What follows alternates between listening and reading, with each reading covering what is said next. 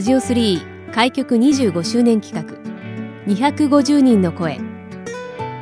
東日本大震災から10年。当時の様子を交えたそれぞれの10年の歩み。防災への取り組みやこれからの10年。またそれぞれの地域の魅力について250人の方々の声をお届けします。この時間のゲストご紹介します。仙台市花と緑のアドバイザー安西和恵さんをお迎えしました。よろしくお願いいたします。はいよろしくお願いいたします。花と緑のアドバイザーということですがどういった活動をされてるんですか？はい。えーとそうですね。お花というのがあの、えー、中心テーマにありまして今あの私が住んでるのは泉区の高森というとこなんですけどそうですね、えー、高森中学校そして高森小学校のえー、を花できれいにしたりね授業を行ったりあとは地域をあのえー、美化活動をしたりというね、まあ、花を中心にあのそんなお手伝いをあのさせていただいてます、はい、お花やそれから自然にあの何でしょう携わるようになったのはどういったきっかけだったんですか？そうですね。まあ、私のあの生まれたのがあの福島というところなんですけどまず母があの花好きだったそして、はい、えー、家の周りには畑があり田んぼがあり、えー、野菜というものは、えー、畑から取ってくるものとスーパーから買ってくるもんじゃないというね、はい、そういう環境で育ちましたので、えー、ごくごく自然に自分の一軒家にね、はい、高森に越してからもあのそういう生活が始まったという自然の流れですね。そうですか。はい。やはりまあ育った環境がそのような自然にこう触れ合うというか。えー、畑を作ってそこからあの収穫をしてという生活が、まあ、あの自然になっていたということですよね。そうですね。当たり前の暮らしが、うん、あの今自分にあるというそういう感じですかね。はい。えー、さてこの番組では震災から10年ということで、えー、当時の状況などもゲストの皆さんにお聞きしております。安西さんは震災当時はどのような状況だったんでしょうか？はい。えーと私あのまあ恥ずかしいんですけどあの英会話を近所のあの宣教師さんの先生に、えー、習っておりましてで先生のお宅がすぐ近くにあのあるんですね。で金曜日の午後ということでそれがレッスンの日だったんですよ。そこにおりました、はい、ではその中で幽霊を体験されたというところですね。はい。ちょうどそうですね。午後のクラスがあの終わりましてあやっと終わった。これからお茶タイムというそういう時間帯だったんですね。その時に先生の奥様がお茶とそれからお茶菓子をお盆に乗せてあの今の方にこうやってくるというそういう瞬間にあのアラームがけたたましくどの人からも鳴り始めまして、はい、これはただごとじゃないというそういうことでした。そういう瞬間でした。はい、えー、その後の生活はどのように変わられたんでしょうか？はい、もう尋常な揺れではなかったのでもうお茶もお菓子もあのそのままにですね、まあ、先生のお宅ではそれが夕飯になったと。あのそのお茶菓子が。お茶菓子の、はい、えー、うぐいす餅が、はい、夕飯になったと後でこう聞きましてね、うん、あれしましたけど、まあ、すぐにあの、えー、自宅に戻る道すがら、えー、近所のお宅のお一人暮らしのおばあちゃんなんかもおりましたのでちょっとやっぱり声をかけていきたいと思いましてね。まあもう大丈夫だよって怖いねって感じで注意しましょうねと。まあ家に帰ってまずやったことがですね、まあ、玄関の戸は開いたんですけど、えー、これはもうあの雪がちらちらしてましたからあのだるまストーブがもう用意してあったんですね震災に備えて、はい、あ震災に備えて備えてはい、はい、実家から、まあ普段は使わないんですけどあのアラジンのストーブというね 丸いのがありましてそれにもあの灯油が満たされてましてね。わ素晴らしいですね。そうなんです。そこに走りましたね、うん、まず。はい、はい、まずは暖を取ってと。そうですね、うん、もう電気この間はもうこの揺れだからおそらくそうだろうということで。あとはもう今にたどり着くまでのそのものをのけてですね、えー、靴箱は倒れてるわ。もうありとあらゆるものがもう散乱してましたからえー、それを避けてですねまず家の中を一周はできなかったですけどあのすごいことになってましてその、ね、足場の確保からまずね、はいうん、夕方、ええ、暗くなるまではしようということで動きましたね。はいそのダルマストーブの件もそうですが普段からその防災に対しての意識災害に対しての備えというのはされていたということですね。はい、えー、そうですねあのお水に関してはですね、えー、もう心配はしておりませんでした。あのなんか、まあ、災害の時には、えー、給水車があの来てくれるその時間はあの2日ぐらいと、ねまあ、いろんなところもあるでしょうから平均ではそのぐらいと聞いておりましたので1人、えー、2リッターかけるうち2人暮らしですので、まあ、20リッター30リッターぐらいはもう備えておりましたので、はい、あとはですね食料は、えー、畑をですねあの 無農薬で作ってるんですけど、まあ、その収穫した大根とかですねエアコンとかネギとか、まあ、あの倉庫にはいろいろありましたのでまず心配はいらないと。冷凍庫も満たされてると。電気は来なくても計画的に食べていけば何日かは大丈夫だろうというそんななんか変変な安心感っていうんでしょうかね、はい、がありましてとにかく片付けなきゃというそこにこう意識はいきましたね。じゃあもう必要なものはある程度はまあ用意されている状態でお家で過ごすことができたということですね。そうですね。はい。そのあたりはご自身の中で何か備えておこうというのはあのずいぶん前から備えとしては終わりだったんですか？そうですね。私もまあ長いこと生きてますのであの宮城県沖地震というのが、まあ、若い頃ですけどもね。その時の教訓がやっぱり生きてるような気がしました、まあ、30年以内にはあの大きな地震が必ず来ると。それが明日かもしれないし10年先かもしれないけども、まあ、水と食料とねあのそういう最低限のものはもう備えておくのがまあ常識というかあの言われてましたので、まあ、そこはあの、はい、ちゃんとしてられたかなっていう感じですね。はい、はいえー、そしてその、まあ、数日後、えー、震災からの数日後またちょっと生活が変わるような出来事があるんですよね。はいえーと、実はですねあの、まあ、生まれが福島なんですけど浜通りなんですね。で震災から3日後でしょうか家電が初めてなったんですね、はい、夜の9時過ぎでしょうかね。で明日の朝、まあ、次の日の朝ですよね福島の母からだったんですけど避難してああなたのうちにみんなでね避難して行っていいかというそういう電話だったんです。はい、で家の片付けに追われてですね、まあ、あのラジオぐらいしかこう、ね、あの見てなかったもんですからあなんで来るの？みたいな、最初はそういう感じだったんですね。まだ状況がわからなかったですね。はい、まさかその原発のね、あの事故がああのようにひどくなってるとは全くもう認識してなくてでもだめよともこれはね言えないですからあ何かあるんだとそこから今度はニュースをつぶさに見るようになってあすごいことがこれ起きるんだというねそこでも震えましたねやはり、はい、で次の日の朝ですけど兄嫁の車にですね私の両親があの、ままず3人が来たわけですよ。もう夜あ朝の5時過ぎですね。なぜその時間帯かというと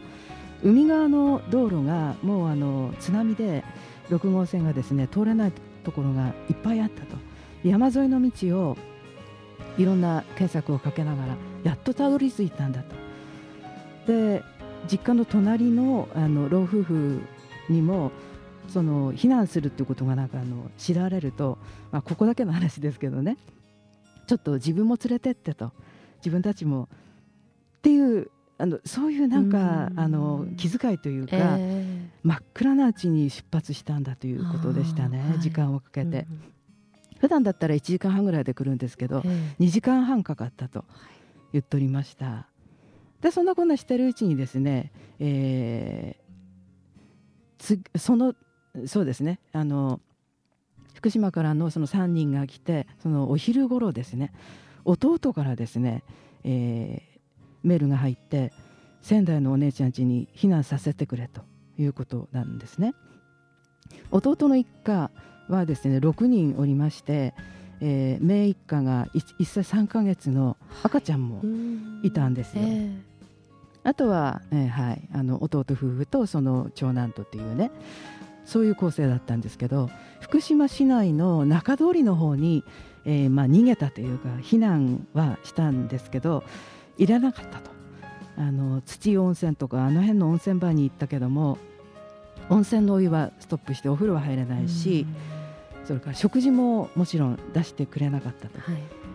そういう状況でですね逃げ惑って、あの仙台の我が家までたどり着いたという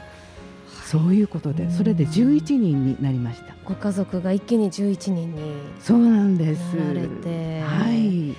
どれぐらいそれが続いたんですか？そうですね、えー、長いあの一番長くて1か月とちょっとあの、えー、姪のね一家赤ちゃんね、1歳 ,1 歳3か月の赤ちゃんがいるその家族はあの返せないと。危ない福島に。でとどまってもらいました。まああの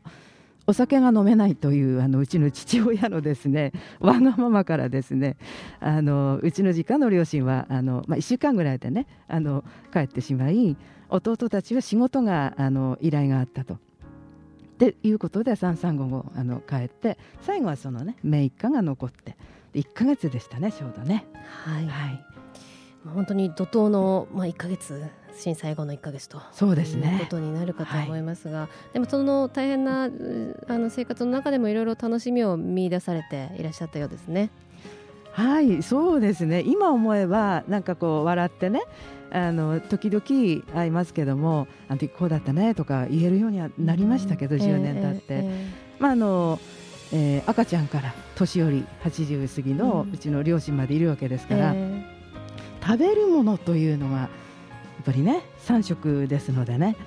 まあでも料理長の私としましては。料理長。そうですね。もう食事のことばっかり考えてました。どんどんどんどん次の食事の時間がやってくるわけですもんね。そうなんです。でも避難してくるときに兄嫁がですねこう一生釜ってこう分かりますかね、はい、今はあまり見ないとももう炊き出し用のというかね一生釜が2つあるんですよ実家では。はいはい、で避難すると決めた時に兄嫁がですね一生がまあ2つにですね目いっぱいもご飯を炊いて釜ごと持ってきてくれたんですね、はい、すっごい助かりました。母は放射能が降る前にあの畑のですねネギとかほうれん草とか全部こう抜きましてね納屋に保管してたそうなんです、はい、それも全部ほとんど全部車に積んで持ってきてくれたんですよ。すごいなんか変ちょっと変ですけど豊かな食卓というか、を囲めたんですねそういうおかげで。皆さんでもやはりその畑で収穫されたものっていうことで普段からやはりそういう生活がこうなんでしょう常にそういう生活をされていたからこそですね。そうですね。あのそのおかげだと思います、あとはその起点でしょうかね、はい、長くなるかもしれない、えー、ということでそのありとあらゆるその家にある缶詰類ですとかね、はい、保存食をほとんど全部うちに持ってきましてもう食料庫ができたぐらいですねうちのあのキッチンの片隅に。そうですか。でもやはり11人分の食料となるとかなりの量でしょうね。はい、はいでも安西さんご自身もそうですけれども昔からその畑がある生活でいらして今現在もそのようにさまざまなあの食べ物を育ててらっしゃる野菜を育ててらっしゃるというところでご親戚の皆さんもみ皆さんそのあたりあの同じ環境で、えー、いざという時にやはりこう今役に立ったというか。そうですね。あの本当田舎の暮らしってこういう時にこうねあの困らないというか、えー、どうにでもこうあのなるというかそういう感じ、まあ、私もそういう環境で育ちましたのでねあの食料はもう畑から取ってくると。納豆なんかもね実家で作っておりましたから納豆を食べたい時は納屋から取ってきてとかそういう暮らし。卵が食べたければ鶏舎からね鶏を買ってましたので、はい、取ってくるという。なんかそれがこう当たり前のなんか人間らしい暮らしというかでしたからね、えー、少しでも近づきたいと思って今畑をね、はい、2箇所ぐらいはね、あの頑張って作ってるんですけどもね。まあ、この10年振り返っていただきましたけれども、まあ、今後に向けてですねあの活動であったりとか、まあ、生活の面であったりどのようなあのことをされていきたいですか？そうですねあの私あの高森という地区をですね非常にもうあの気に入っておりましてすごくあの住みやすいところなんですよ。とあの病院も近くにありますしあの便利なあのところで、まあ、あの人のあの皆さんもですね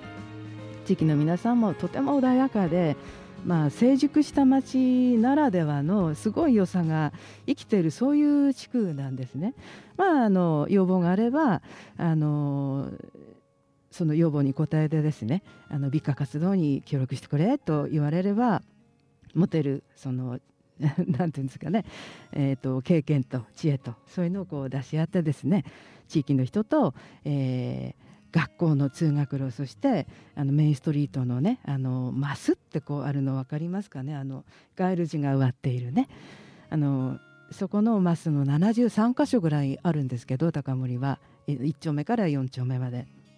そこのマスに季節ごとの花をね年2回植えてきれいにしてみんな暮らしやすいあの美しい街にしようというねそういう活動のあの、まあ、核に据えられたというか、まあ、そういう感じでして、えー、もうそその活動がつい最近あのあの完了しましたね今年1年分が。はい、きれいにあのビオラとチューリップの球根が、ね、植えられまして、えー、あの自慢の街並みになっております。はい、これからもその協力をねあのしていきたいなと思っております。はいぜひ高森地区に足を運ばれる際はちょっとねそういったお花にも目をやってあ安西さんがね関わってらっしゃるかもななんて思って ちょっとねあの気づいていただきたいですよね。そうですねぜひぜひあの近くにはあの司屋というねあの生鮮で有名なあのスーパーもありますし、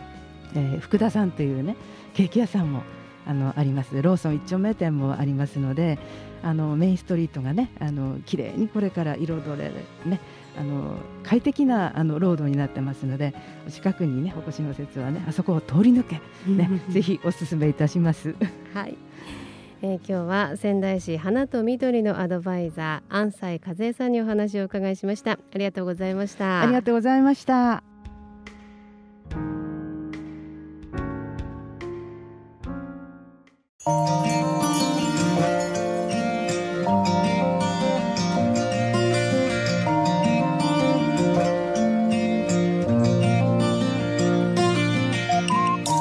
ラジオ3開局25周年企画。